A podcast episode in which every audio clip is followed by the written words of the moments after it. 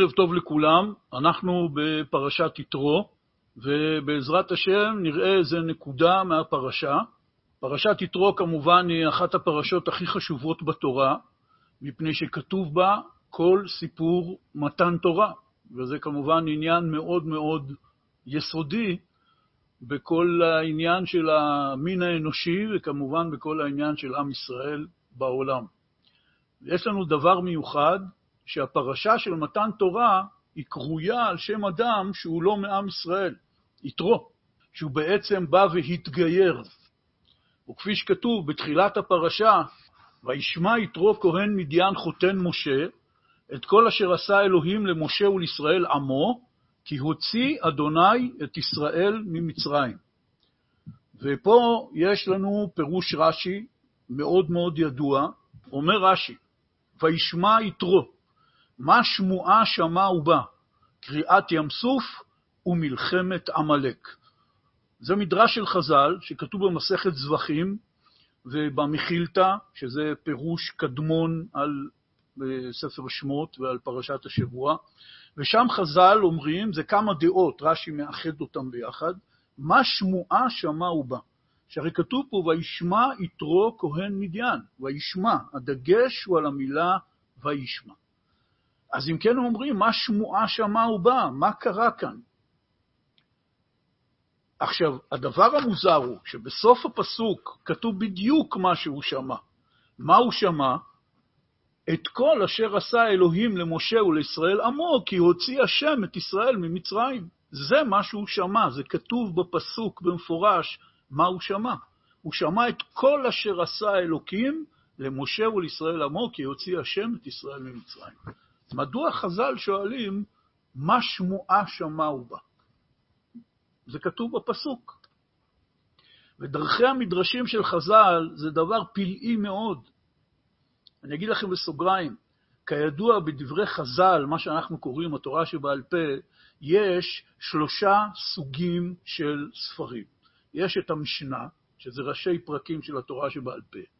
יש את התלמוד, הבבלי והירושלמי, שהם בעצם צורת הלימוד שחז"ל למדו את המשנה והרחיבו מאוד מאוד שם גם בהלכות, גם בעיונים, קושיות, תירוצים, סיפורים, מדרשים. התלמוד הוא בלול מהכל. והסוג השלישי, חוץ מהמשנה והתלמוד, אלה המדרשים. יש לנו מדרשים רבים מאוד של חז"ל.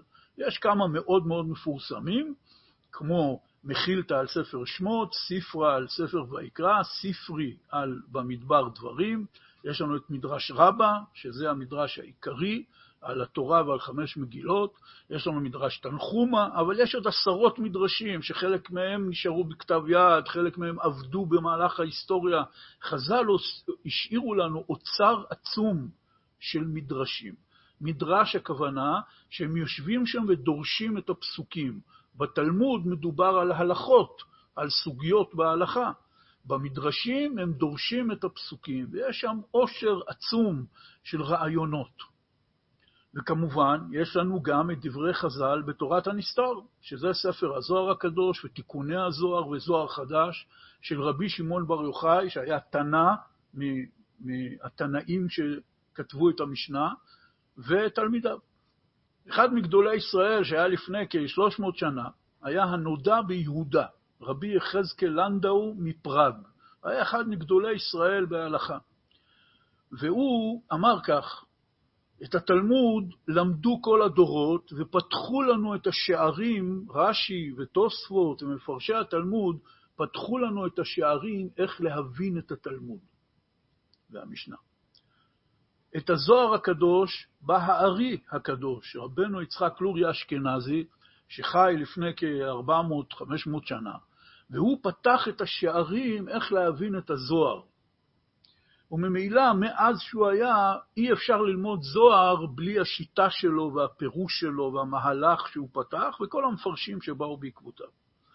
אמר הנודע ביהודה, רבי יחזקאל לנדאו, המדרש השערים שלו נשארו נעולים, מפני שלא למדו את זה הרבה כמו המשנה והתלמוד והזוהר, וממילא לא רבים מגדולי ישראל עסקו בפירוש המדרש בצורה מסודרת מההתחלה ועד הסוף. יש לנו מפרשי המדרש, אבל הם לא רבים. ושערי המדרש נשארו נעולים. אז הוא שואל, אז למה אנחנו לומדים מדרש? שזה לימוד מאוד יסודי ומרכזי של כל יהודי צריך להיות. ואנחנו לומדים מדרש כדי שלעתיד לבוא, שנגיע בעזרת השם לעולם הבא, לישיבה של מעלה, ושם ילמדו אותנו מדרש, לפחות נדע על מה מדברים. ככה אמר הנודע ביהודה. המדרש הוא סוד גדול מאוד. וכמה שאתה לומד בזה יותר, אתה רואה שזה ים גדול שצריך לדעת להבין את הרמזים של חז"ל. חז"ל לא באו לפרש את התורה, הם באו לדרוש את התורה. זה משהו אחר לגמרי. זה מאוד דומה להבדל בין מפרשי התורה על פי הפשט לבין גדולי החסידות שאמרו תורות על התורה. הם לא באו לפרש את התורה על פי הפשט.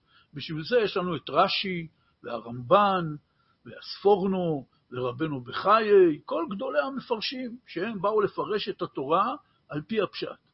אלא גדולי החסידות באו להגיד תורות על פי פנימיות התורה, מה אפשר ללמוד מן התורה על דרך הרמז, על דרך הסוד. אותו דבר חז"ל, כמובן בהבדל גדול מאוד, כי חז"ל תמיד מעלתם גדולה מכל חכמי ישראל שבאו אחריהם, כי כל חכמי ישראל היו בעצם תלמידיהם. אבל לענייננו, חז"ל יש להם פה רמזים, לכן זה נקרא חלק הדרוש שבתורה. לדרוש את התורה, פירוש שאתה מתחיל לחבר חלקים, פסוקים, עניינים בתורה, ומוציא מהם לימוד חדש. וכל מה שחז"ל אמרו, למרות שבתוך המדרש, כמו בתלמוד, יש דעות שונות בין חז"ל, אחד אומר כך, אחד אומר אחרת, אבל כולם דברי אלוקים חיים, כולם הם עוד פנים מתוך השבעים פנים של תורה, שהם באים לגלות לנו איזה סוד. ולכן כאשר אדם לומד תורה, ואני מעריך בזה מפני שאנחנו בפרשת מתן תורה, וכמובן שפרשת מתן תורה, היסוד הגדול שלנו זה לחזק מחדש את ידיעתנו ואמונתנו, שהתורה שבכתב, התורה שבעל פה, הם ירדו כרוכות מן השמיים. בלי התורה שבעל פה אין תורה שבכתב. אנחנו לומדים פסוק ולא יודעים מה כתוב שם.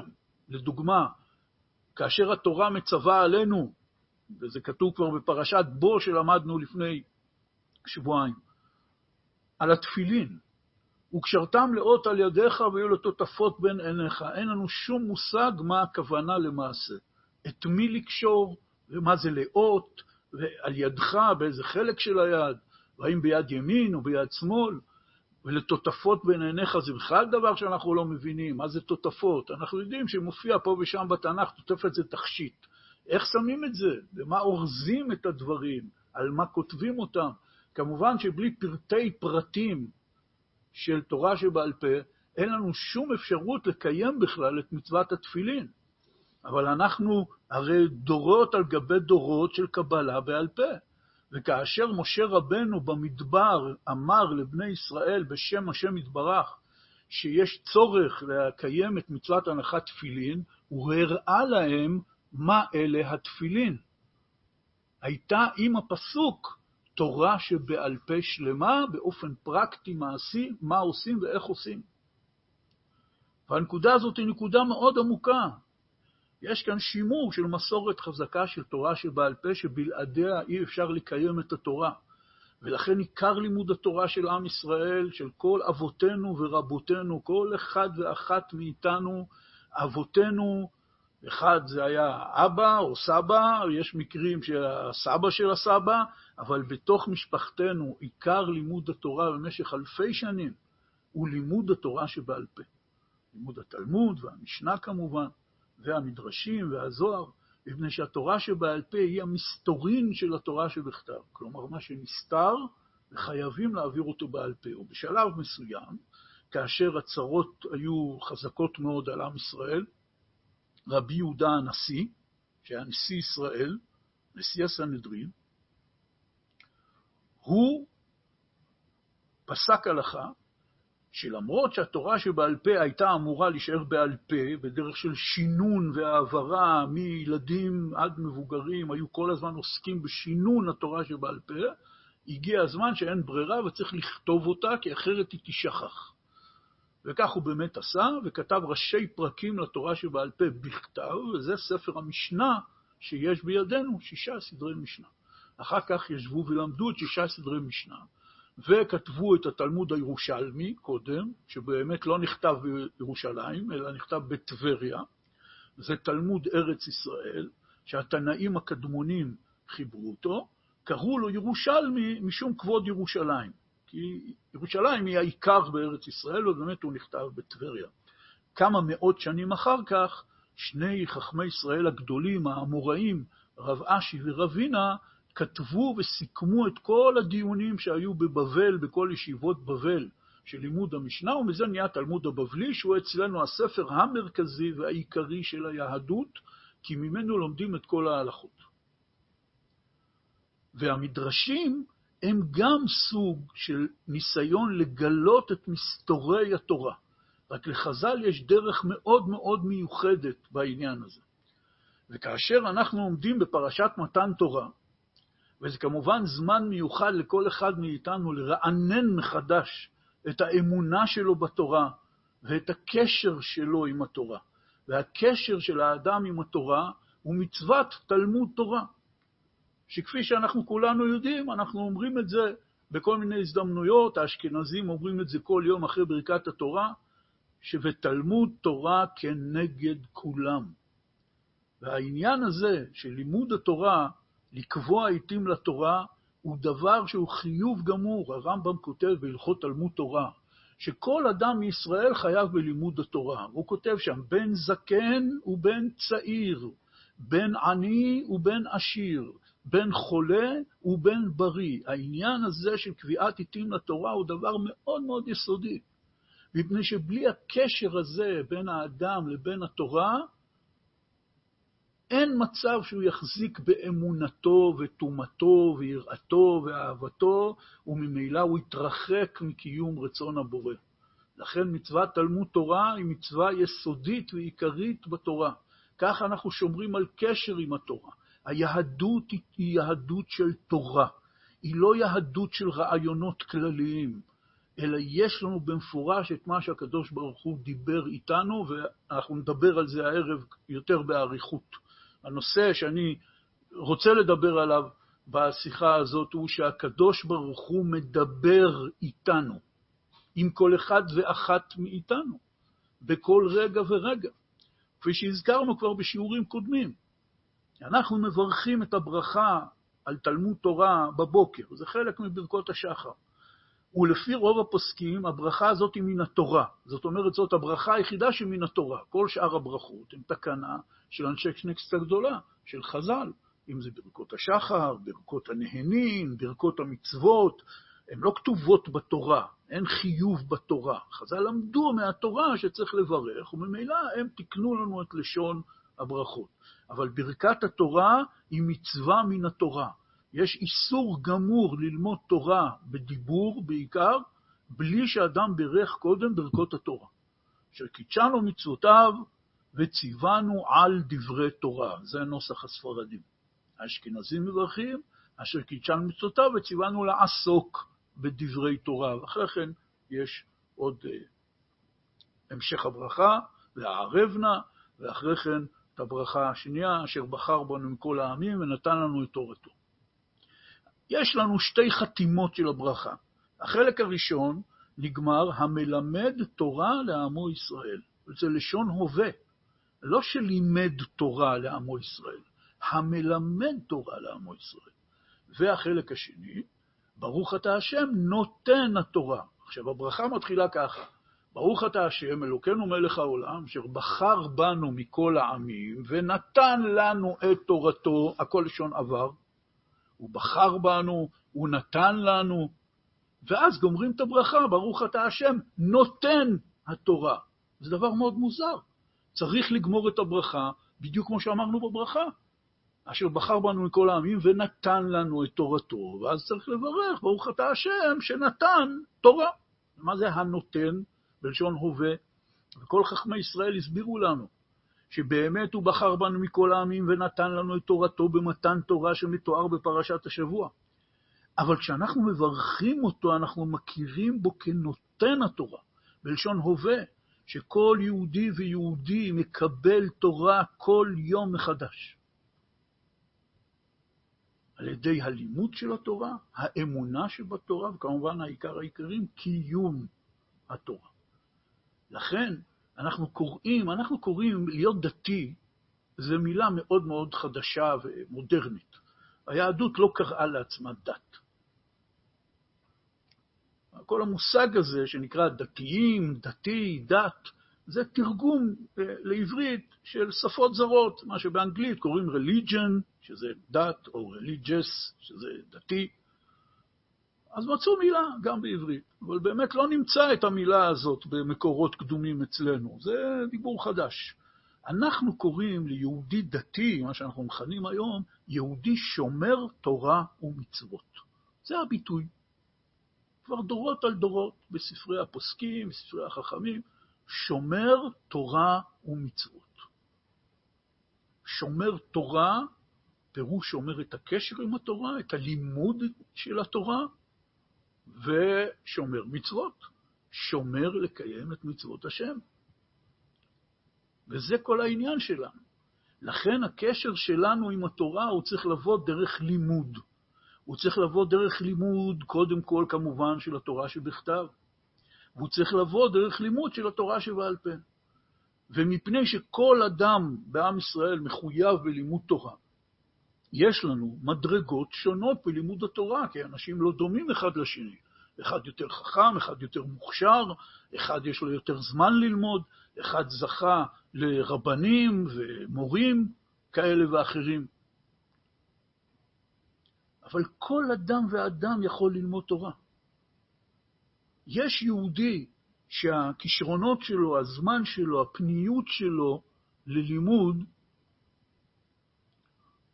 זה ללמוד פרשת השבוע עם רש"י. ואחד אחר ילמד עוד חלק, ואחד ילמד את כל התורה כולה, כל אחד לפי עניינו, אבל את הקשר עם התורה כל אדם צריך. ואדם שיודע קרוא וכתוב בעברית, הוא יכול לשבת וללמוד פרשת השבוע עם רש"י. והקשר שלו עם התורה לא נופל מאחד שלומד את כל התורה כולה שבכתב ושבעל פה. כל אדם לפי עניינו. ו- ואני רוצה לחזק אותי ואתכם. יש תקופות שאדם מנותק מלימוד התורה. אין לו חשק, אין לו זמן, הוא בנפילה, זה קורה לכל אדם. אפילו רבנים גדולים שלמדו כל ימי חייהם, גם הם עוברים משברים. לא כל שכן אנשים פשוטים כמונו. מה עושים בזמן המשבר? בן אדם לא מסוגל לפתוח ספר. אז יש סיפור מאוד יפה שקראתי על הרב שך, זכר צדיק לברכה, שהיה גדול הדור, ראש ישיבת פוניביץ', שפעם בא אליו איזה יהודי להתייעץ איתו באיזה נושא, והרב שך שאל אותו אם הוא קובע עיתים לתורה. אמר לו הרב, תראה, אני אין לי זמן ללמוד. אני קם מוקדם בבוקר, חייב לנסוע לעבודה, יש לי שעה נסיעה כל בוקר ברכב עד העבודה, אני עובד עד שעה מאוחרת, אחרי זה אני חוזר עוד שעה נסיעה, אחרי כן אני כבר עייף, אני הולך לישון, אחרת אני לא אקום בבוקר לעבודה, אין לי זמן. אמר לו הרב שך, תלמד בנסיעה. אמר לו, איך אני אלמד בנסיעה? אני נוהג. אמר לו הרב שך, אני רוצה לשאול אותך שאלה, ולמה נוטלים ידיים בבוקר? הוא אומר לו, כפי מה שאני זוכר שלמדתי, יש שתי דעות בין גדולי ישראל, אחד אומרים שצריך ליטול ידיים לפני התפילה כדי לטהר אותה מהטומאה של השינה, ויש דעה אחרת שאנחנו נוטלים ידיים בבוקר כהכנה לתפילה, כמו הכוהנים שהיו טובלים לפני התפילה. אמר לו הרב שך, יפה מאוד. עכשיו אני רוצה לשאול אותך, כשאתה עכשיו ענית לי על השאלה, אפילו שלא הקראת לי מספר, אמרת לי מהזיכרון שלך, אמרת לי דברי תורה, זה לא נקרא לימוד?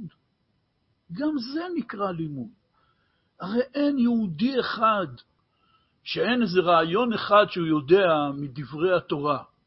איזה רעיון בפרשת שבוע, רעיון במוסר, רעיון בחסידות, רעיון באמונה, שמע איזה הלכה מעניינת, כל אחד יודע דברים. אמר לו הרב שך, כשאתה נוסע לעבודה, מחזיק את ההגה, מרוכז בכביש, תדבר דברי תורה, שעה שלמה, כאילו אתה נותן עכשיו דרשה למישהו באיזה נושא. קח איזה נושא, תתחיל לדבר.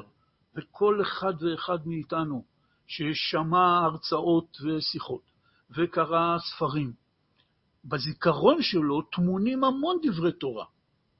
עכשיו, אם יעמידו אותו מול קהל, תן דרשה, הוא נבהל. מי שלא רגיל, יש לו פחד קהל, הוא לא יכול. אבל אם הוא לבד, אם אדם מתחיל לדבר דברי תורה, התורה מתחילה לנבוע מתוך הזיכרון שלו, והוא בעצמו המום, איך אני זוכר כל כך הרבה דברים? ובזמן שהאדם יושב ומדבר כך דברי תורה, הוא מקיים מצוות תלמוד תורה. זה רעיון שאמר לו הרב שך, גדול הדור, זה לא משהו שאני אה, המצאתי. וזאת עצה נפלאה ועצומה. גם אם אדם יש לו יצר הרע גדול, כמו שרבי נחמן אמר, שלפעמים הכריכה של הספר זה מניעה מאוד גדולה. אדם רוצה ללמוד, אבל כאילו משהו חוסם אותו, לא לקחת את הספר ולפתוח אותו ולהתחיל ללמוד בפנים. לכן, זאת עצה נפלאה מאוד, שכמו שיש את העצה הנפלאה של רבי נחמן, שכל אחד ואחד יעשה התבודדות, ידבר עם הקדוש ברוך הוא במילים שלו כל יום, על הדברים שמטרידים אותו, על הבקשה שלו מהקדוש ברוך הוא, שיושיע אותו ויעזור לו ויקרב אותו אליו, כפי שרבי נחמן אומר, דברי חן וריצוי ופיוס, זה שיחה נעימה, זה לא שיחה קשה. זה אדם מדבר לפני הקדוש ברוך הוא דברי חן, דברי ריצוי, דברי פיוס, כמו ילד שעשה איזה מעשה לא טוב, שבר איזה כוס או משהו, ועכשיו הוא מפחד שאמא תכעס עליו, אז הוא מתחיל להתחנחן לה, זה דברי חן. ואחר כך הוא אומר לה דברי ריצוי, לנסות לרצות אותה בשעת הכעס שלה אחרי שהיא ראתה מה שהוא עשה. ודברי פיוס, אלה, זה סוג הדיבורים שמדברים בהתבודדות, וכל אדם יכול לעשות התבודדות, כל איש, כל אישה, בכל גיל, בכל מקום, בכל זמן, חוץ מאשר בשירותים, אין בזה שום חוקים. איפה ומתי ומה אומרים, הכל חופשי לגמרי. החוק היחיד בהתבודדות זה שאין בו חוקים. אין חוקים. הכל חופשי, תזרום, דבר עם השם יתברך. זאת עצה נפלאה. רבי נחמן אמר, התבודדות היא מעלה עליונה וגדולה מן הכל. אבל עכשיו אני רוצה לקחת את זה רגע ללימוד התורה. גם כאן יש עצה נפלאה לאנשים כמונו, שלפעמים יש להם מניעה לפתוח ספר, אפילו שהם רוצים, הם לא מסוגלים לפתוח את הספר. ואנחנו חיים בתקופה שיש בה כל כך הרבה הסחות דעת שלא יאומן כי יסופר. כל המכשירי המסכים ורדיו ועניינים, זה לא נגמר לרגע אחד, וטלפונים. נדיר מאוד היום אדם בזמננו שיכול להתיישב חצי שעה בשקט. אפשר לעשות את זה בקלות, רק צריך לסגור את הטלפון. לכל טלפון יש כפתור שאפשר לסגור אותו, ממש, לכל המכשירים, אפילו הכי הכי משוכללים, הפלאפונים הכי משוכללים, יש להם כפתור שאפשר לסגור אותם, אבל מי משתמש בו? אז אנחנו בתקופה של הסחת דעת עצומה. כמו שחוטפים את החמש דקות להתבודדות, אפשר לכתוב חמש-עשר דקות ללימוד. ואם האדם לא יכול לפתוח ספר וללמוד בצורה מסודרת, שזה כמובן עיקר העניין של מצוות תלמוד תורה, שאדם ירכוש לעצמו ידיעה מסודרת בתורה. על פי לימוד מסודר, ללמוד הלכה, ללמוד פרשיות השבוע, ללמוד משנה, ללמוד גמרא וכן הלאה. אבל יש תקופות שזה קשה מאוד. אפשר להשתמש בעצה הזאת שאמרתי, שהאדם פשוט מתחיל לדבר עם עצמו דברי תורה שהוא יודע. אפילו דיבור אחד. דיבור אחד. הוא שמע איזה רעיון שהוא זוכר אותו. פשוט חוזר עליו לפני השם יתברך. אצל רבי נתן, תלמידו של רבי נחמן, הוא מתאר כמה פעמים בספרים שלו, הוא אומר, והתיישבתי ואמרתי ביני לבין קוני דברי תורה. יש עניין כזה. זה להחזיר את התורה להיות דבר שהוא דבר עיקרי ומרכזי בחיים, שהוא דבר שמחיה אותנו. גם אדם במשבר הרוחני הכי גדול שלו, הוא מודה בזה שהיו לו רגעים וזמנים שבהם הוא שמע דברי תורה, למד דברי תורה, או חידש בעצמו דברי תורה, והתפעל מהם באופן עמוק ביותר. שהאדם פתאום מגלה שהתורה מאירה לו פנים, אין דבר יותר גדול מזה. רבי נחמן כותב בליקוטי מוהר"ן, כי יש נעימות בתורה, וזה העיקר, להרגיש את הנעימות שיש בתורה. זה דבר מעניין. אנחנו מחויבים ללמוד תורה גם אם זה לא נעים לנו. יש מצווה כזאת, ללמוד תורה, וזהו. בלימוד התורה יש נקודה מיוחדת של נעימות שצריך לחפש. ואנחנו יודעים את זה מברכות התורה. כי אנחנו מבקשים בברכות התורה, והערב נא השם אלוקינו דברי תורתך בפינו ובפי כל עמך בית ישראל. מה פירוש המילה והערב? פירוש המילה והערב היא ערבות, מתיקות. התרגום של מה שאנחנו אומרים יום-יום בברכת התורה, אנחנו אומרים, ברוך אתה השם אלוקינו מלך העולם, שציווה עלינו ללמוד תורה. ואז מבקשים, והערב נא השם אלוקינו את דברי תורתך בפינו. אתה ציווית אותנו ללמוד תורה, אנחנו מבקשים ממך ש, שדברי התורה יהיו ערבים בפינו. עכשיו, זה דבר מוזר. אין שום מצווה בתורה שבברכה עליה יש תפילה כזאת. זה כמו שיהיה ברכה אשר קידשנו מצוותיו וציוונו להניח תפילין. ואנא תעשה שיהיה לי נעים להניח תפילין. אין כזאת תפילה. אני מניח תפילין, כי השם יתברך ציווה עליי להניח תפילין. ובעזרת השם אני מקווה מאוד שהמצווה תהיה לי מתוקה ונעימה, אבל זה לא עניין כזה יסודי שמכניסים אותו בתוך לשון הברכה. אבל בלימוד התורה אנחנו מבקשים מפורש, והערב נא השם אלוקינו דברי תורתך בפינו. שיהיה לנו מתוק, שיהיה לנו נעים. מדוע? כי זה עיקר הקשר בין היהודי לבוראו.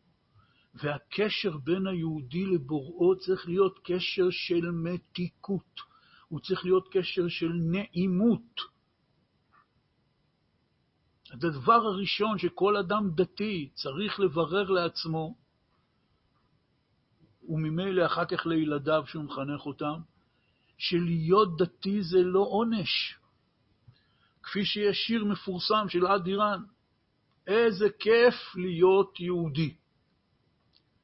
זה לא איזה מין רעיון ברסלבי כזה חמוד, לא? והערב נא השם אלוקינו את דברי תורתך בפינו.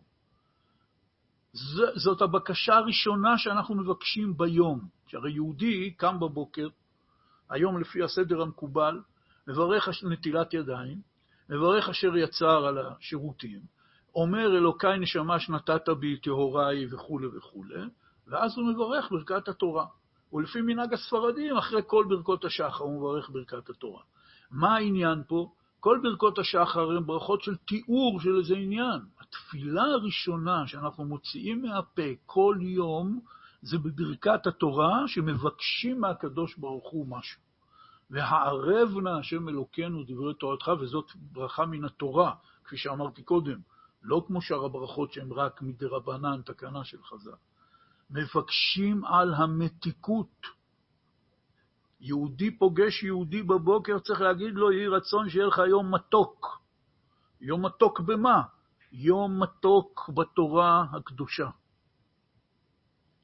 וכל יהודי חייב לקבוע עיתים לתורה, כפי שרבי נחמן אמר, שאם אדם יקבע לעצמו חוק קבוע כל יום ללמוד תורה, הוא לא אמר כמה זמן, הוא לא אמר מה ללמוד, אבל הוא קובע לעצמו זמן ללמוד כל יום כך וכך, חוק ולא יעבור, אומר רבי נחמן, זה יציל אותו מכל העבירות הכי חמורות, ואפילו העבירות שהוא עושה במזיד, עד כדי כך. כי אין דבר יותר גבוה מהתורה. ולכן דווקא בזמן הזה, מצוות, בפרשת מתן תורה, זה זמן מעולה לכל אחד מאיתנו לחזק, לשחזר, לשפר, לשדרג את הקשר שלו עם התורה. אחד הדברים הכי נפלאים, שכולנו יכולים לעשות מחר, ערב שבת, או בשבת קודש, בכלל לימוד בשבת קודש הוא דבר שמעלתו ממש לאין שיעור.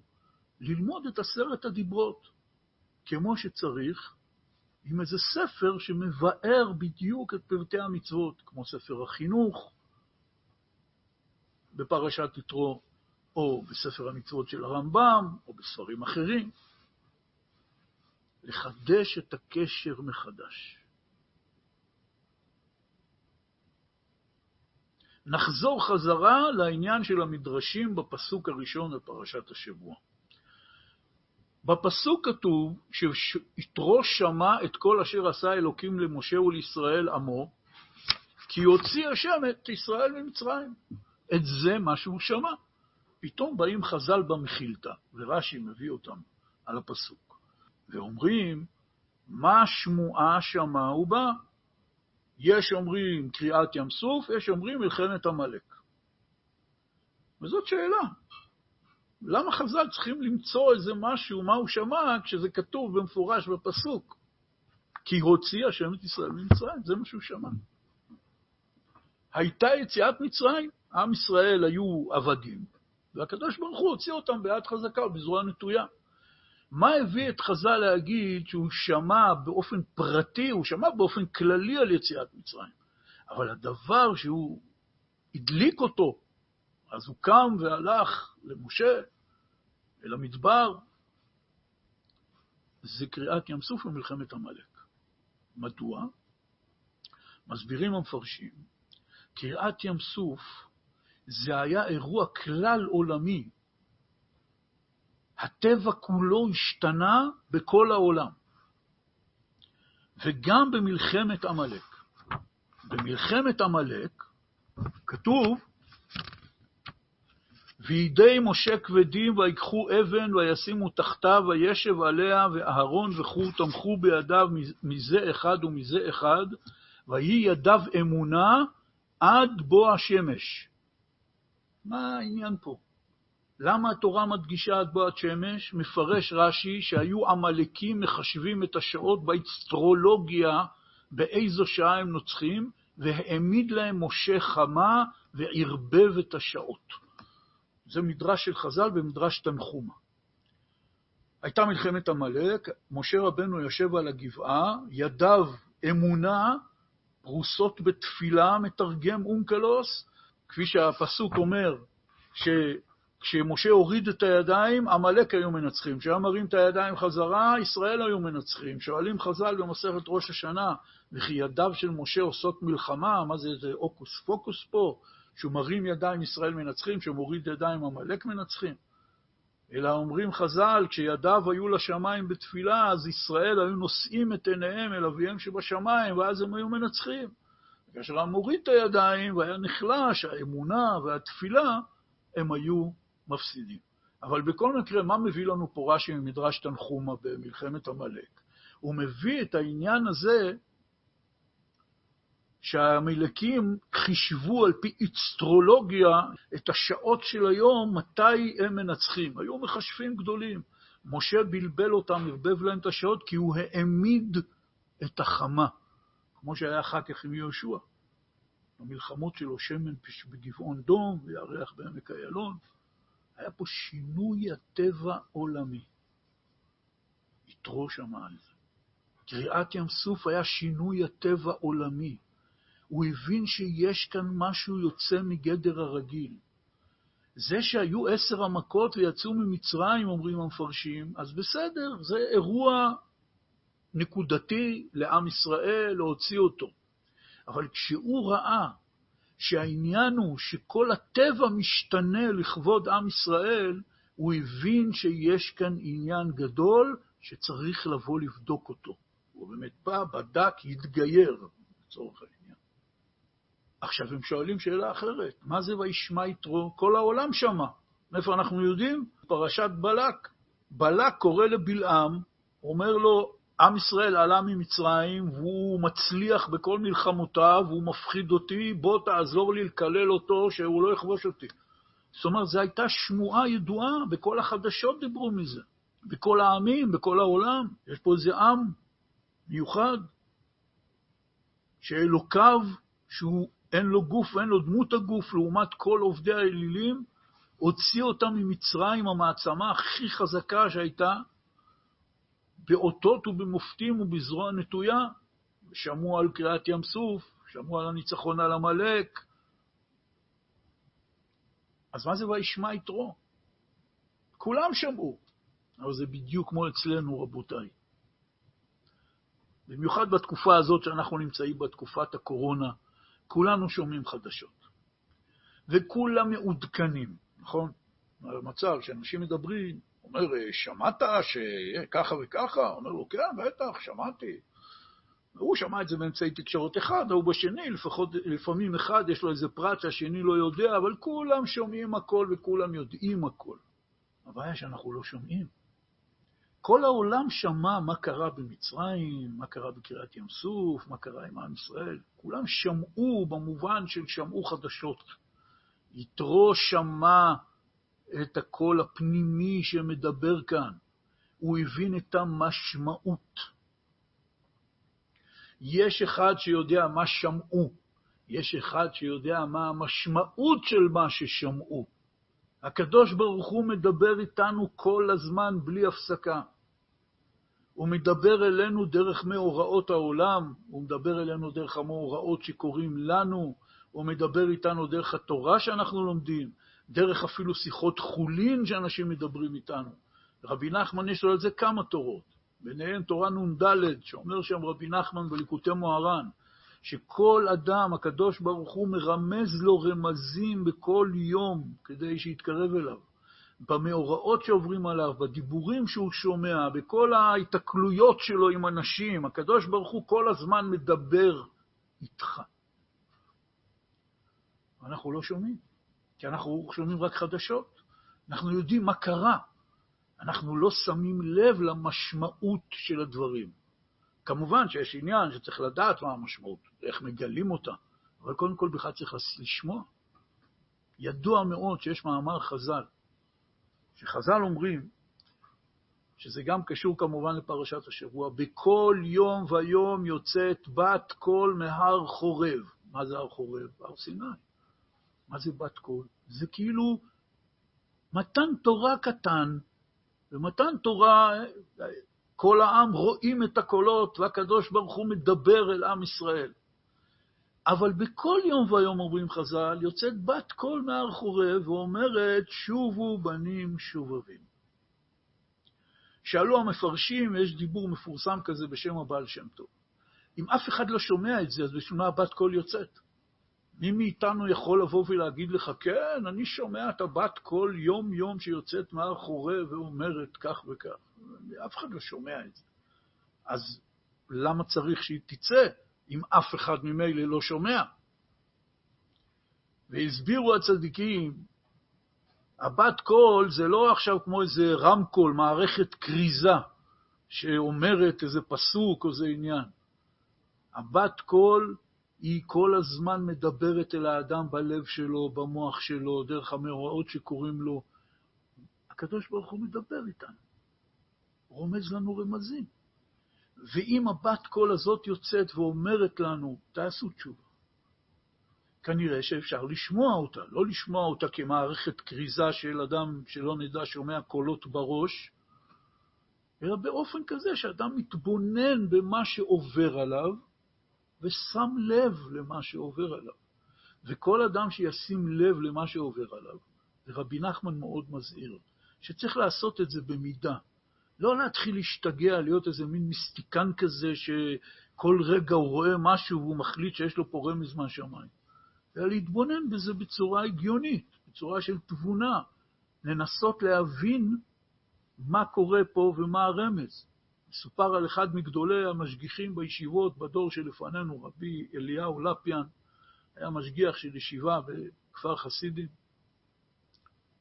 הוא היה יהודי כבר ישיש, היה תלמידם של כל גדולי ישראל מהדור שלפני זה. הוא היה כבר בן 90 ומשהו, הוא היה יהודי צדיק מיוחד.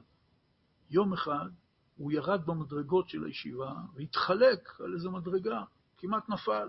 תפסו אותו מיד, הוא התיישב על המדרגה. כולם חשבו שאולי קרה לו משהו, יהודי בן 90 ומשהו, לא יכול לקום, לא יכול ללכת, אומרים לו, הרב, הרב, מה קרה? הוא אומר, לא, לא, לא, הכל בסדר. אז למה הרב יושב על המדרגה? אז הוא אמר להם, אני יושב לנסות לחשוב למה זה קרה לי. כי זה היה יהודי שכל דקה שלו הייתה מחושבנת, כל דיבור שלו היה מחושבן. יהודי צדיק באופן מיוחד במינו. כאשר הוא התחלק על מדרגה, הוא שואל את עצמו, מה עשיתי? מה קרה? מה הרמז כאן? אדם צריך, במידה, לנסות לחשוב ולהבין את הרמזים שקורים לו. וגם אם הוא לא יודע למצוא את התשובות, העצה שחוזרת תמיד בספרי רבי נתן, שכאשר אנחנו קוראים או שומעים איזה רעיון גבוה שהצדיקים אמרו, כמו פה, רבי נחמן אומר, הקדוש ברוך הוא רומז לך רמזים כל הזמן. אתה צריך להתבונן בזה. בן אדם מתבונן, אומר, טוב, תשמע, לא מצאתי שום רמז, לא מבין, מה אפשר לעשות? אומר רבי נתן, העצה הזאת היא בשבילך, כי גם אם אתה לא יודע איך לקיים אותה, שני דברים אתה בוודאי יכול לעשות. אחת, להאמין שזאת אמת. זה דבר עצום. אתה לומד איזה עניין בתורה, תורה שבכתב, שבעל פה, תורת הצדיקים, יש שם כל מיני דברים גבוהים שאתה לא כל כך מבין אותם, אבל אתה מאמין שהם אמת, זה דבר עצום. זה עניין אחד. עניין שני, להתפלל לפני הקדוש ברוך הוא, שאני אזכה להבין. וכבר יש לי עבודה שלמה. אני שומע איזה רעיון עמוק, אני לא מבין אותו ואני לא יודע איך מבצעים אותו למעשה, אבל אני יכול לעשות שני דברים. להאמין שזאת אמת ולהתפלל לזכות לזה. זאת עבודת השם. זאת הבחירה האמיתית של האדם, שהרי הרבה פעמים אומרים לנו שיש בחירה חופשית, והרמב"ם אומר שזה ממש יסוד התורה והמצווה, להאמין באמונה שלמה שיש לנו בחירה חופשית, ועל פי הבחירה שלנו מקבלים שכר, ולפעמים גם הפך השכר, אם בחרתי לא טוב. רבי נחמן אומר, בחירה זה פירוש אם רוצה עושה, אם לא רוצה לא עושה, כפשוטו. רק מה הבעיה? שלפעמים קשה לי לייצר בתוך עצמי את האי-רצון. יש איזו תאווה שעומדת מולי, ואם אני ארצה אני אעשה אותה, ואז אני בוחר ברע, ואם אני לא ארצה אני אמנע ממנה, ואז אני בוחר בטוב. הבעיה שאני לא מצליח לייצר את הרצון החזק שעומד ואומר לא, שזאת כל עבודת האדם. לדעת להגיד לא לדברים השליליים. וכולנו מכירים את זה מהחיים, בלי שום קשר לתורה ומצוות, שאדם צריך לשמור על דיאטה מסוימת, על תזונה מסוימת, אסור לו לאכול עוגות שוקולד, והוא יודע שהוא לא צריך לאכול, וזה ברור לו שעל פי הבריאות זה ממש לא טוב לו, ומה שלא יהיה, אבל לפעמים הוא לא מצליח להתגבר. הוא לא מצליח לייצר את הלא. אז מה עושים? אז איפה הבחירה? האדם פתאום רואה שהוא כל הזמן משועבד אוטומטית לכל מיני דברים, לכעס, לחולשה, לתאווה, להתמכרות, בלי סוף דברים לכל אחד ואחד מאיתנו. אז אומר, אז איפה הבחירה? אומר רבי נתן, הבחירה היא שאתה עדיין יכול לצעוק על זה אומר רבי נתן, כאשר היצר הרע גונב אותך, גונב את הזמן שלך, גונב את הסביבה שלך, לפעמים אין לך כוח לעמוד בפניו. אבל למחות בו אתה יכול. למחות בו אתה יכול. וזה אומר שאפילו אם אני לא מצליח להתגבר על השעבודים שלי, על ההתמכרויות שלי, אסור לי להתייאש מדבר אחד. למחות ולדבר לפני הקדוש ברוך הוא ולהגיד, ריבונו של עולם, אני לא רוצה את זה, אני לא הצלחתי להתגבר על זה, אבל אני לא רוצה את זה, וזה דבר ענק. ועל הבחירה הזאת אין שום מניעה. אדם שמכור לתאוות מסוימות, למידות רעות, לעניינים מזיקים, אז באמת אולי רוב הזמן, חלק גדול מהזמן, הוא לא מסוגל להתגבר. אז הוא עושה את זה. אומר רבי נתן, אבל לפחות תבחר בטוב, שלפחות תדבר על זה לפני הקדוש ברוך הוא. כל יום, בסוף היום, תעשה חשבון נפש. תגיד, ריבונו של עולם, היום כמה וכמה פעמים נתת לי הזדמנויות להתגבר על הרע, ואני נכשלתי, אבל אני רוצה לעשות תשובה, ואני לא רוצה את הרע הזה. אם כן, הבחירה היא לפחות להתפלל על זה ולצעוק על זה. זה, זה בחירה. שני הדברים שאנחנו יכולים לעשות כאשר אנחנו שומעים כל מיני הדרכות בתורה שהן מעל למדרגתנו, או לפחות נדמה לנו שהן מעל למדרגתנו, זה להאמין שהן אמת ולבקש מהקדוש ברוך הוא שנזכה להבין. אבל העניין הזה שהקדוש ברוך הוא כל הזמן מדבר אלינו, זה יסוד מוסד. הבריאה מדברת אלינו כל הזמן ברמזים. יש אנשים שזה עובר להם ליד האוזן, ויש אנשים ששומעים. והפרשה של מתן תורה, רבותיי, תשימו לב, הפרשה של מתן תורה מתחילה במילה וישמע. קוראים לה יתרו. אבל באמת המילה הראשונה היא וישמע. יושב לו אדם, לא מעם ישראל, כהן לעבודה זרה, כפי שהוא אומר בהתחלת הפרשה, עתה ידעתי כי השם הוא האלוקים, אומרים חז"ל, מה זה עתה ידעתי, עכשיו אני יודע, אומרים חז"ל שלא הייתה עבודה זרה אחת בעולם שהוא לא עבד. הוא חיפש את האמת, והוא עבר מעבודה זרה לעבודה זרה, ולא נחה נפשו, לא מצא את האמת. המשיך לחפש עד שהוא שמע מהקדוש ברוך הוא, מעם ישראל, מצאתי את האלוקים שלי. סוף סוף. זה אדם שהיה הכי רחוק שאפשר מהקדוש ברוך הוא, מהתורה. כי הוא היה כהן לעבודה זרה. כפי שהוא מתואר כשמשה רבנו פגש אותו.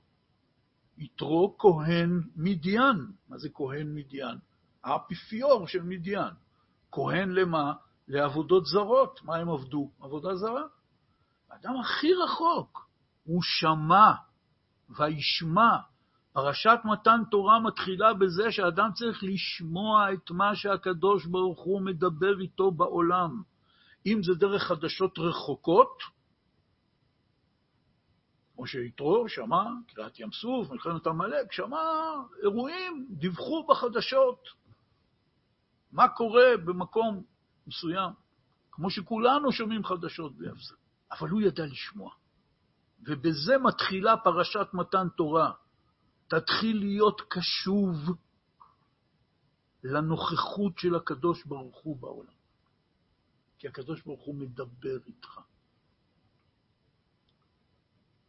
אבל איך אני אדע מה הוא אומר לי? דרך התורה. כאשר האדם לומד תורה, אני חוזר שוב, בין איש ובין אישה, כל אחד לפי המדרגה שלו, לפי הרמה שלו, יכול למצוא איזה חלק בתורה ללמוד. לא כל שכן בימינו, שיש הקלטות ודרשות וספרים מתורגמים, מנוקדים, מפורשים, מבוארים, באמת, אנחנו חיים בדור מיוחד במינו. לפני עשרים שנה, שלושים, ארבעים שנה, לא היה את כל הספרים האלה המנוקדים, המתורגמים, המבוארים. לא כל שכן שלא היה כזה עושר של שיעורי תורה בכל חלק בתורה, שאדם נגיש לכל אחד. אפילו כשהמציאו את ההקלטות, הכל היה על קסטות בהתחלה, אחר כך על דיסקים, היית צריך ללכת להשיג את זה, היום לכולם זה זמין, ברשת, שולחים אחד לשני, במכשירים. באמת, נפתחו לנו שערי לימוד תורה. אין חלק אחד בתורה שאדם לא יכול למצוא ספר מנוקד, מבואר, מתורגם, מפורש. זה לא היה לפני עשר שנים אפילו, לא כל שכן עשרים ושלושים שנה, לא היה את הדברים האלה. אדם היה לוקח ספר מחלקי התורה, היה בפניו כספר החתום. אם אולי היה מוצא איזה רב שילמד אותו, הוא לא יכול להבין. היום הכל כתוב ומתורגם ומבואר. לכן הנקודה הזאת, כאשר אדם יוצר קשר עם התורה, וזה הזמן, שבת מתן תורה, שקוראים את עשרת הדיברות, לייצר קשר חדש עם התורה, עיקר העניין הוא שהאדם קודם כל ילמד. בפועל, יקבע לעצמו ללמוד איזשהו חלק בתורה, איזשהו ספר בתורה, שהוא מבין אותו, שזה לפי הרמה שלו, ואם הוא ישקיע, לאט לאט הרמה שלו תעלה. מה שהוא לא הבין אתמול, הוא יבין עוד חודש, ואז הוא ממשיך הלאה ומתקדם. יש כאלה אפשרויות ללימוד התורה היום, דרך הטלפון, באינטרנט, בלי סוף, הקלטות, הסברים, שיעורים, על כל ספר שרק אפשר למצוא, בכל חלקי התורה. ברגע שהאדם קובע לעצמו עת קבועה, כל יום, זה יכול להיות כמה דקות, אם הוא לא יכול אחרת. לדבר לפני השם יתברך, מה שנקרא לעשות התבודדות, וכמה דקות ביום הוא קובע לעצמו לשבת וללמוד, זה דבר עצמי. היה אחד מגדולי ישראל בדור הקודם, הרב יעקב משה חרל"פ, הוא כתב מכתב לבן שלו. הבן שלו היה רב אב בית דין בארצות הברית, והרב חרל"פ היה גר בירושלים. הבן שלו היה רב חשוב, רב ראשי על כמה ערים כל היום, מלמד תורה, לומד תורה, יושב בדיני תורה, פוסק הלכות. הוא כותב לבן שלו במכתב, בני היקר, אני מבקש ממך דבר אחד שתקבל על עצמך, למרות שאני יודע שזה יראה לך משונה שאני כותב לך את זה, אבל אני מבקש שתשמע לי מצד מצוות כיבוד אב. אני רוצה שתקבל עליך שכל יום אתה לומד חמש דקות וכל לילה חמש דקות.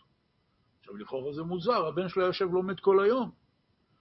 אלא הוא מסביר לו, הוא אומר לו, אפילו אדם שלומד כל היום, יש לו תקופות בחיים של טרדה גדולה, שכל מיני עניינים, לא יודע מה, אשתו ילדה, הבן שלו מתחתן, יש ימים כאלה שבהם האדם לא יכול ללמוד, אין לו זמן. אומר, אני רוצה שכל יום מימי חייך, וכל לילה מימי חייך, אתה תתחיל אותו בחמש דקות לימוד. אחרי זה תמשיך כמה שעות על גבי שעות. החמש דקות לימוד. וזה דבר שכל אחד מאיתנו יכול לעשות. כל אחד מאיתנו יכול לקחת תורה שבכתב, אם זה חומש או נביאים או כתובים, זה יכול להיות ספר תהילים, הוא לוקח אחד מספרי התורה ולומד אותו עם פירוש, חמש דקות, אפילו שני פסוקים, פסוק אחד אפילו. כדאי מאוד שלכל אחד מאיתנו יהיה לו חומש עם רש"י זמין ותהילים עם רש"י זמין. תלמד כל יום מחומש עם רש"י, מתהילים עם רש"י, זה פשוט גן עדן כאן בעולם הזה, להרגיש את הנעימות של התורה, שרבי נחמן אמר שזה העיקר, להרגיש את הנעימות של התורה. חמש דקות ביום, חמש דקות בלילה. כמובן לא אומרים, תלמד חמש דקות, אחרי זה אתה פטור. לא, תלמד חמש שעות, אם יש לך זמן. אבל תתחיל מההתחלה בחמש דקות, כי זה דבר סביר. חמש דקות זה לא הרבה זמן. אדם הולך, ממלא מים בקומקום, לוחץ על הכפתור, שהמים יתחממו, חוזר חזרה למקום, עד שהמים רותחים, זה כבר עובר כמה דקות, מחכה עוד כמה דקות, כלומר, בדרך לעשות קפה אפשר ללמוד תורה חמש דקות. וצריך להאמין שזה דבר גדול. כך ביום וכך בלילה, עשר דקות ביום. כשאדם מקבל על עצמו כזה דבר, אי אפשר לתאר איזה ישועות נש... אה, מושפעות עליו מן השמיים. וכפי שרבי נחמן אמר מפורש, שמי שקובע לעצמו את הדבר הזה, הוא יצליח להינצל מכל העבירות, אפילו במזיד. זאת השיטה של רבי נחמן להינצל מעבירות, לקבוע עיתים לתורה. זה כתוב מפורש בשיחות הר"ן. וכמובן, יקבע לעצמו שבע דקות ביום של התבודדות. זה 17 דקות ביום, 10 דקות תורה, 7 דקות התבודדות. זה טוב דקות. טוב דקות, טוב בגימטריה 17. ככה מתחילים. תמיד מתחילים בקטן. כי 17 דקות זה כלום, מה זה 17 דקות? כמה פעמים ביום אנחנו מבזבזים 17 דקות? בלי סוף. שיחות טלפון, בכל מיני עיסוקים, בכל מיני שטויות. נתחיל להציל כמות מסוימת של דקות, כלומר 17 דקות זה רק הצעה שלי, סתם איזה רעיון, כל אדם יגנוב לעצמו דקות מהיום לחדש קשר עם התורה, זה חידוש קשר עם הקדוש ברוך הוא. ואז הוא מבין שהקדוש ברוך הוא מדבר איתו, הקדוש ברוך הוא רומז לו רמזים, הקדוש ברוך הוא קורא לו. איך אני אדע? על ידי לימוד התורה. ותן לקדוש ברוך הוא לנהל את העניינים. כל אדם יודע שאם הוא חי ככה, פתאום מחשבה שעברה לו בבוקר בראש, אז בדיוק מה שהוא למד בחמש דקות היומיות, בדיוק זה דיבר על זה. ואז בדיוק מישהו מדבר איתו ואומר לו, ואז הוא אומר לו, וואי, תראה, בדיוק היום חשבתי על זה, למדתי על זה. מה זה הבדיוק? הקדוש ברוך הוא מדייק פה את הדברים, מחבר פה את הדברים, יכול אדם להמשיך בחייו, אפילו אם לא חיי עבודת השם, אבל אם יש לו את הנקודה הזאת, הוא מכניס אלוקות בתוך החיים שלו. ואלוקות זה מתיקות. איך אנחנו יודעים? כי השגרירה של האלוקות בעולם הזה זה התורה הקדושה. ועל התורה הקדושה אנחנו מבקשים, והערב נא השם אלוקינו דברי תורתך בפינו. מה זה והערב נא? והערב נא פירוש תעשה שזה יהיה לי טעים. כי אתם יודעים, יש מאכלים שלעצמם הם טעימים, אבל לפעמים לא בא לנו עליהם. ואז עושים איזה מרק שאני מאוד אוהב, או איזה עוגה מתוקה ונפלאה שאני מאוד אוהב. ואני מתחיל לאכול ולא בא לי, דוחף את הצלחת. אז מי שעשה את העוגה, הוא הגיש לי את העוגה, אומר, מה קרה? מה, זה לא טעים לך? מה, לא יודע, לא... אבל לא השתנה כלום, אתמול זללת את זה. לא יודע. אפילו שהמאכל כשלעצמו הוא מתוק וטעים, כרגע, איך אומרים, לא בא לי עליו. אין לי חשק אליו. מסתרי הנפש האנושית. ככה זה גם עם התורה להבדיל.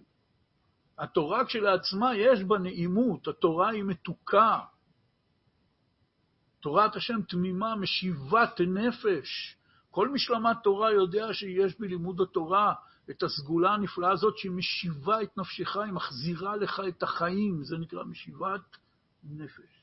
הנפש נחלשה, אדם לומד תורה, הנפש מתחזקת. או, קמתי לתחייה. אבל יש זמנים שזה לא קורה לי. איפה הבעיה? אצלי, לא בתורה.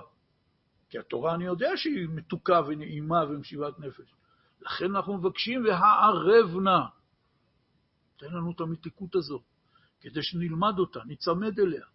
ואז אנחנו נראה את הרמזים שאתה רומז לנו מתוך התורה, אנחנו נשמע אותך, כי פרשת מתן תורה מתחילה במילה וישמע יתרו. ודווקא בגלל זה פרשת מתן תורה נקראת על שמו. מדוע? אומר הזוהר הקדוש, שאי אפשר היה שיהיה מתן תורה עד שכבוד השם יתגלה בכל העולם, אפילו במקומות הכי רחוקים.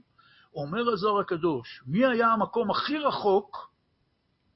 אדם בשם יתרו, היו לו עוד שמות, חובב וראואל, כי הוא היה הכהן הכי גדול בעולם לעבודה זרה. ואומר הזוהר, כאשר יתרו, דווקא יתרו, יתרו עם הדגשה, קו למטה, דווקא כאשר יתרו בא ואמר, עתה ידעתי כי השם הוא האלוקים, כל כך התעלה והתייקר כבודו ושמו של הקדוש ברוך הוא, שעכשיו היה אפשר לתת תורה.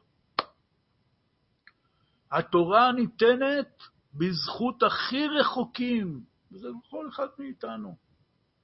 כל אחד מאיתנו. רבי נחמן כותב בספר המידות, שכאשר אוסרים יהודי בבית הסוהר, שעל פי ההלכה והקבלה, שאדם נתון במעצר, כששוללים את חירותו, זה אחד הדברים הכי נוראים שיכולים לקרוא לאדם. יש לזה דינים שלמים גם בהלכה, שמי שיוצא מבית הסוהר, הוא צריך לספר את שערותיו, הוא צריך לכבס את בגדיו, אפילו אם זה בתוך חול המועד, שאז אסור להסתפר ולכבס, אבל מי שיצא מבית הסוהר, כן. כי ממש יש רוח רעה על מי שישב בבית סוהר. מה הרוח הרעה? אובדן החירות. אל תקרא חרוט על הלוחות, כתוב בפרשה. כתוב בפרשה, כתב מכתב אלוקים חרוט על הלוחות, אומרים חז"ל במסכת אבות, אל תקרא חרוט אלא חירות, חירות על הלוחות. כפי שרבי נתן בליקוטי הלכות כמה וכמה פעמים חוזר על העניין הזה, שהקדוש ברוך הוא בדיבר הראשון מעשרת הדיברות מציג את עצמו, זאת מצוות האמונה בשם אנוכי השם אלוקיך, שרוצאתיך מארץ מצרים מבית עבדים. מה העניין פה? אז אם אתם זוכרים, לפני שבועיים דיברתי על העניין הזה. שעשר המכות גילו את עשרת המאמרות של בריאת העולם לקראת עשרת הדיברות, ודיברנו על הנקודה שהמפרשים מסבירים שיציאת מצרים היה דבר שבני ישראל, שעמדו במתן תורה, הם ראו אותו בעיניים. אז הקדוש ברוך הוא אומר להם, אנוכי השם אלוקיך, שרוצאתיך מארץ מצרים. אתה היית שם, אתה ראית. אתה היית שם ואתה ראית את האותות והמופתים, ולכן אני מתגלה אליך כאלוקים שהוציא אותך ממצרים, ולא כאלוקים שברא את העולם. כלומר, זה לא הדגש שהקדוש ברוך הוא אמר, אלא הוא הדגש שהוא אמר בתחילת עשרת הדיברות, אשר הוצאתיך מארץ מצרים בית עבדים. אבל עכשיו אני רוצה להגיד רעיון אחר. הרעיון הוא, אומר רבי נתן, ארכי השם אלוקיך אשר הוצאתיך מארץ מצרים מבית עבדים, כי זה יסוד הכל, החירות של האדם שהוא לא יהיה עבד. אין אפשרות להגיע לאמונה בלי חירות פנימית של האדם, כי זה המהות של האדם. לכן הקדוש ברוך הוא הדגיש את העניין הזה, שרוצתיך מארץ מצרים, מבית עבדים. ועכשיו אני נותן לך תורה כדי שלא תחזור לעולם להיות עבד. עבד של מה? של המידות הרעות שלך, של התאוות שלך, עבד של אנשים אחרים שהשתלטו לך על הנפש. אתה צריך להיות אדם משוחרר, אדם חופשי. זה מה שהקדוש ברוך הוא אומר בדיבר הראשון. ולכן צריך לשחרר את העולם מהעבדות הכי הכי רחוקה והכי נוראה, זה עבודה זרה. כפי שהדיבר השני אומר, לא יהיה לך אלוהים אחרים על פניו. אי אפשר לתאר כמה עשרות מצוות יש בתורה נגד עבודה זרה. ואנחנו מצווים למות ולא לעבוד עבודה זרה אם מעמידים אותנו בניסיון. אחת משלוש המצוות שהם יהרג, הוא בא לעבוד. גילוי עריות, שפיכות דמים ועבודה זרה. ואנחנו כולנו צאצאים של אנשים שהקריבו את חייהם כדי לא לעבוד עבודה זרה, שעת השמד.